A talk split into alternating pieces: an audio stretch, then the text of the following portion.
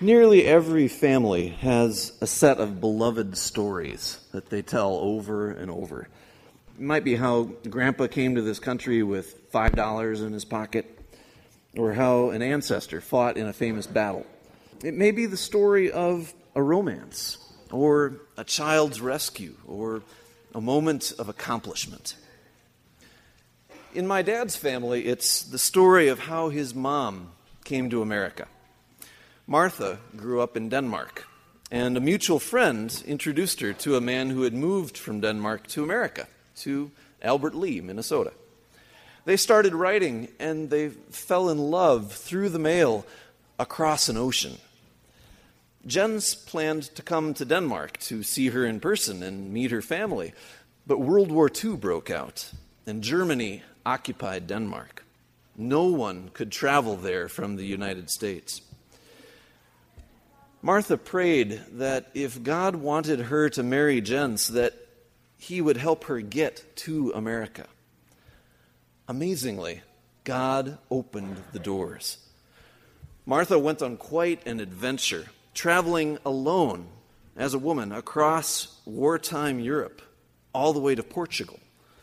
She was even followed by Hitler's SS for a while, thinking that she was a spy. Finally, she got on a boat that took her all the way to New York, where she met Jens, got married, and started a new life here in America. Her story of faith and trust in God has had a huge impact on our family. In some ways, the stories that we remember and tell shape us. They explain where we've come from, they shed light on who we are. They guide our steps as we move forward in life. Two Sundays ago, we started sketching our story as a congregation, tracing the events, decisions, and people who have shaped our mission and life together.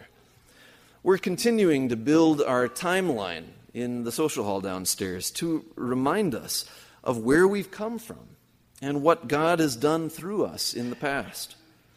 In coming months, many more of you will have a chance to share your memories of Emmanuel through one on one interviews that will help me write a missional biography of our congregation. What is God doing through us right now? Where might He be leading us to grow and reach out in the future? All of our stories are part of the great story that God is telling the story of creation rebellion, redemption, and new creation. The Bible traces our shared story from the first words of Genesis to the last lines of Revelation. We see ourselves in the people of the Bible, their struggles and joys, their frailties and failings, their hard decisions, and their moments of triumph. It's tremendous that we now have a powerful new visual retelling of parts of that great story in the Bible miniseries.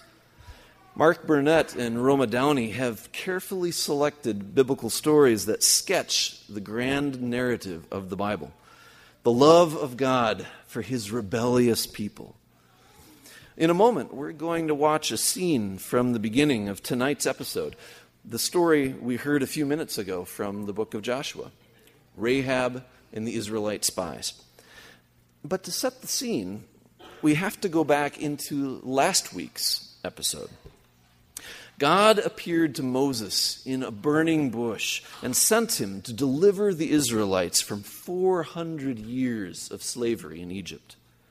God poured out 10 horrible plagues upon Egypt, ending with the death of the firstborn, even the son of Pharaoh. The Israelites were passed over because they put the blood of a lamb on their doorposts. Moses led his people out through the parted waters of the Red Sea, which closed again on the pursuing Egyptian army. On Mount Sinai, God gave his people commandments to shape their life together as a community. He provided for his people as they wandered in the desert for 40 years, leading them by a pillar of cloud and fire. He sustained them with manna and quail and water from the rock. Finally, they were ready to enter the land God had promised, but the city of Jericho stood in their way. Its high, thick wall made Jericho an impregnable fortress. Moses had died. Joshua was the Israelites' new leader. He sent two spies into Jericho. They found no weakness in the wall, but found fear in the hearts of the people. They entered the house of Rahab, a prostitute who lived with her family in a house set into the wall of Jericho. You have a God who commands the winds and parts the seas. This whole city is terrified of you. How can we fight a people whose God can do that? The spies reported to Joshua that they met a woman who believed that God had already taken the city. The people melt in fear because they know that God is with us. Again and again in this, in this mini series, Abraham, Moses and Joshua say, God is with us. In Hebrew, that phrase is Emmanuel, God with us. God told Joshua to have the Israelites simply march around the city for seven days. On the last day, they marched around it seven times and blew a loud blast on the trumpets and shouted with all of their might the stout walls of Jericho crumbled into dust. The Israelites destroyed the city, but spared Rahab and her family. The scarlet cord that the spies gave her delivered her family from death. You will be passed over, the spy said. The scarlet cord served like the lamb's blood on the doorposts of the Israelites in Egypt. As the blood on the wood saved the firstborn of the Israelites, the scarlet cord saved Rahab and her family. She believed that the Israelites' Lord is God in heaven above and on the earth below. She trusted that the spies would be true to their word as God is to his word. Rahab and her family were given a new beginning, a new life. They lived with the Israelites and intermarried with them. One of Rahab's great grandsons was named David. He became Israel's greatest king, who conquered Jerusalem and made it his capital. A thousand years later, during the Passover festival, one of Rahab and David's descendants bled and died on a wooden cross outside the walls of Jerusalem. His blood stained red the wood of the cross, but washed white the sins of all those who trust in him. John the Baptist called him the Lamb of God who takes away the sin of the world. Hundreds of years earlier, the prophet Isaiah wrote about the Messiah he was despised and rejected by mankind, a man of suffering and familiar with pain. Like one from whom people hide their faces, he was despised, and we held him in low esteem. Surely he took up our pain and bore our suffering. Yet we considered him punished by God, stricken by him, and afflicted.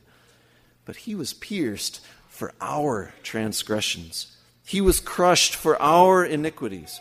The punishment that brought us peace was upon him, and by his wounds we are healed. Come now, let us settle, settle the matter, says the Lord. Though your sins are like scarlet, they shall be white as snow. Though they are red as crimson, they shall be like wool.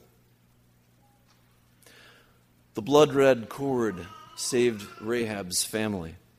The blood of a lamb saved the Israelites in Egypt. The blood of Jesus saves us from sin and death. His resurrection gives us new life, a new beginning, a new home. Like Rahab, we live by faith in the Lord our God. Like Joshua, we proclaim that God is with us, Emmanuel. May the stories of our lives point to Jesus, the one whose name announces, The Lord saves. Amen.